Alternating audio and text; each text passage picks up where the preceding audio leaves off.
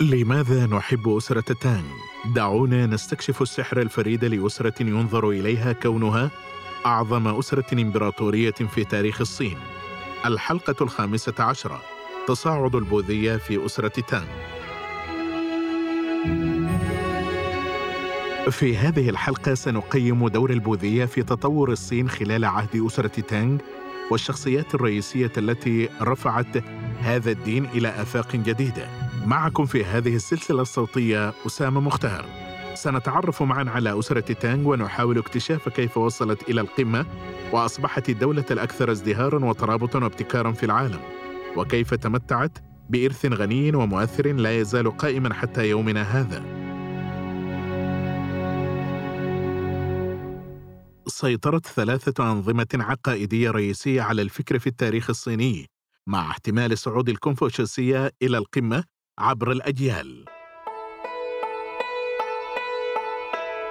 إن الكونفوشيوسية التي تعتمد على أفكار كونفوشيوس الذي عاش في القرن الخامس قبل الميلاد تشدد على الإحسان والحب واحترام نظام التسلسل الهرمي، كما تمنح التعليم والمراقبة تقديرا عاليا. كانت الكونفوشيوسية مدعومة بأفكار مينسيوس الذي دافع عن الحكومة والفلسفة الحميدة. على هذا النحو كان جذابا جدا لأسرة تانغ الحاكمة التي كانت تحب النظام والانفتاح والتعليم والتعبير عن الذات.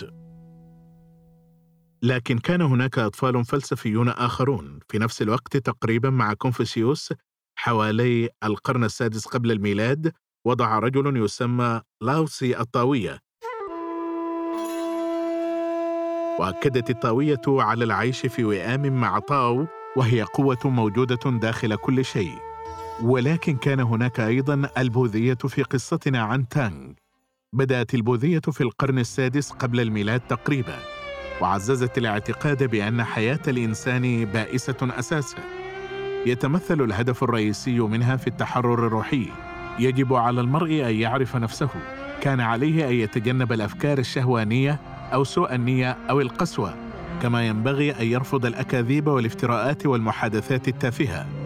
كان على المرء أن يتحكم في نفسه وأن يكون مستقيما في تصرفاته وأن يتجنب العمل الذي يتضمن تجارة العبيد والكحول والسموم والأسلحة واللحوم. وصلت إلى الصين في وقت قريب من ولادة المسيح. بمجرد وصولها إلى الصين تطورت إلى العديد من الطوائف وترسخت جذورها. لقد احتضنت بكل سرور العديد من أفكار الكونفوشيوسية والطاوية خلال فترة تانغ مما أدى إلى تأسيس نظام إيمان قوي أدى دورا مهما للغاية في الأيديولوجية والفن التقليديين. تعد فترة تانغ المبكرة فترة خصبة للبوذية في الصين. ازدهرت الأديرة البوذية وقام الرهبان بالعديد من الأدوار الاجتماعية المهمة. درس الرهبان المتميزون المتخصصون في فنون مثل الشعر والرسم والخط والفلسفة البوذية ومارسوا تقنيات التركيز وناقشوا نقاط العقيدة مع الكهنة في الأديرة أو نساك الجبال. بحلول القرن الثامن تم قبول البوذية على نطاق واسع والاعتراف بها على أنها العقيدة السائدة في جميع أنحاء إمبراطورية تانغ وجدت مبادئ البوذية احتراما ولم يتم تحدي حقائقها الروحية. كان ينظر إليها على أنها دين عالمي. ومع ذلك سلكت البوذية طريقا صخريا عبر الأسرة في ظل اتخاذ العديد من الحكام مواقف معاكسة تجاهها.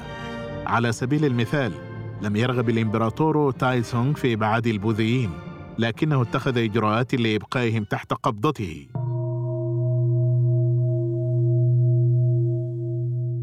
عندما وصل الإمبراطور كاوزونغ إلى السلطة في عام 649 حاول تقييد عدد الرهبان وتنظيم الأديرة وجعل الرهبان يطيعون الدولة. جادل الرهبان في أن هذه السياسة تتعارض مع عهودهم وتضع الأقوياء فوق سلطة الإمبراطور من خلال اقتراح أن قواعده ستدمر أي فرصة لخلاصه وتجلب كارثة إلى الإمبراطورية إنها حجة قوية. ربما كانت الإمبراطورة ووتساتيان التي تولت السلطة في عام 690 أهم شخصية فيما يتعلق بالبوذية. تمشيا مع تقديرها العالي لنفسها أعلنت نفسها أنها تناسخ ماتيريا بوذا أي بوذا الحب. أمرت بإنشاء المعابد في كل مقاطعة لشرح السحابة الكبرى سوترا المعروفة أيضا باسم دا يونغ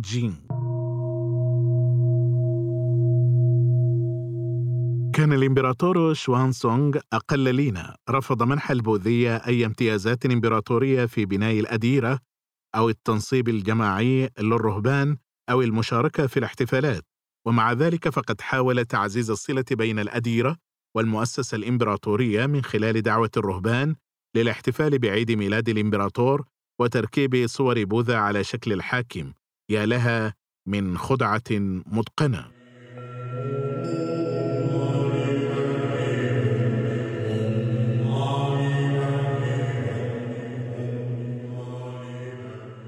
ربما يكون من الخطأ اعتبار البوذية في الصين دينا واحدا في ذلك الوقت على الرغم من أنه كان هناك في الواقع ثماني طوائف حققت أربع منها فقط النجاح. انظر إليها كأنها تشبه نكهات من البوذية.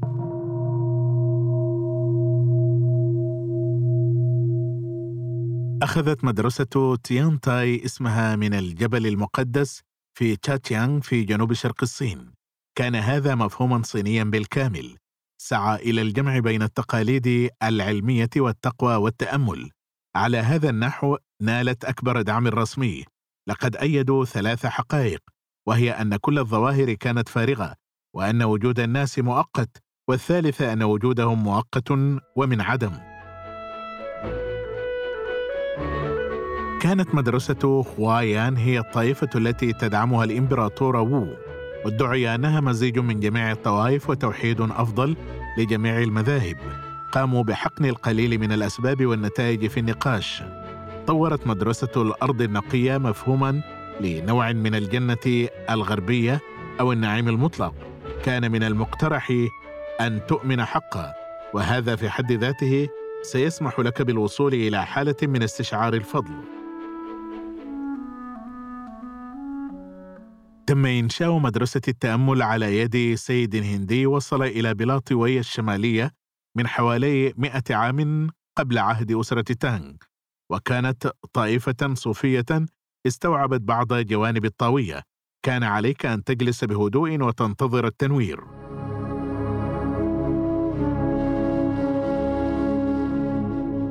استضافت أسرة تانغ أشهر حجاج في التاريخ البوذي الصيني. كلاهما عاش في القرن السابع. غادر شوان سانغ الصين سرا في عام 629 وسافر برا إلى الهند لجمع المخطوطات البوذية. وصل إلى شمال الهند وزار جميع المواقع البوذية المهمة بحثا عن المعرفة ثم عاد إلى تشانغ آنغ عاصمة تانغ بعد بضع سنوات وأنتج كمية هائلة من النصوص البوذية المترجمة ونشر الدين في جميع أنحاء الصين.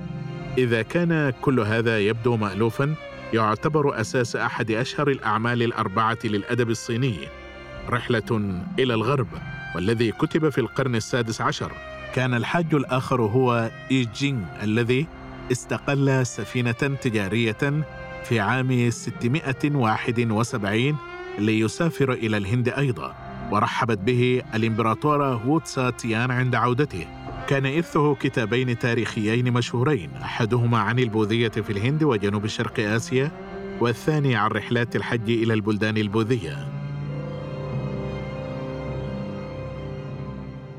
كانت هناك رحلة حج نظمتها حكومة تانغ نفسها في الواقع وشارك فيها 150 راهبة. وصل عدد قليل فقط إلى الهند وعدد أقل عادوا إلى تانغ ليحكوا عن مغامراتهم.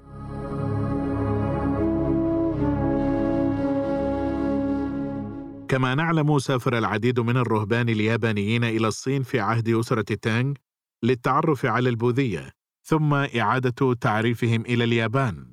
كتب أحدهم وهو راهب يدعى أن إن يوميات مليئة بالحكايات عن العلاقات بين الصين واليابان والشخصيات التي التقى بها والتي أثبت أنها لا تقدر بثمن بالنسبة للمؤرخين. أدت البوذية دورا كبيرا في مجتمع تانغ. كانت المعابد البوذية تؤدي وظائف اقتصادية مهمة في الريف. كانوا يديرون المطاحن ومعاصر الزيوت ويحافظون على خزائن إبداعات الأشياء الثمينة. ويديرون خدمات مصرفية أخرى مثل خدمات القروض بضمان الرهونات حتى أن بعض المعابد قدمت الرعاية الطبية والترفيه بينما استثمر البعض الآخر معظم ثرواتهم في الفن. يبدو أن شخصية شيوان سان كانت قوية جدا بالفعل. ذات مرة عندما كان الإمبراطور تاي سونغ لأسرة تانغ مريضا دعا شوان سانغ وطلب منه أن يدير ظهره لكل هذه الأشياء البوذية والعودة إلى العمل كموظف. كان شوان تسانغ حازما وقال إنه يريد الانتهاء من ترجمة الكتب المقدسة. حظي موقفه باحترام الإمبراطور الذي كتب بنفسه مقدمة لعمل مترجم حديثا لشوانغ سانغ عندما أوشك على مفارقة الحياة. تقرب من البوذية أكثر وأكثر ولا يزال شوان سانغ من المقربين. تعتبر التحفة المكونة من 12 مجلدا سجلات تانغا الكبرى في المناطق الغربية إلى الآن واحدة من أهم السجلات الأدبية في العالم. ترجم هو وتلاميذه 75 كتابا بوذيا تتكون من 1335 مجلدا. توفي في عام 664 ميلادي. وأمر الإمبراطور غاوسونغ بإقامة جنازة رسمية له آنذاك. بعد عهد أسرة تانغ أخذ تأثير البوذية في التراجع. وهبت على الكونفوشيوسية رياح ثانية خاصة خلال عهد أسرة سونغ. ومع ذلك لا تزال مؤثرة في الصين حتى يومنا هذا. شكرا لكم لحسن استماعكم وانتظرونا في الحلقة القادمة.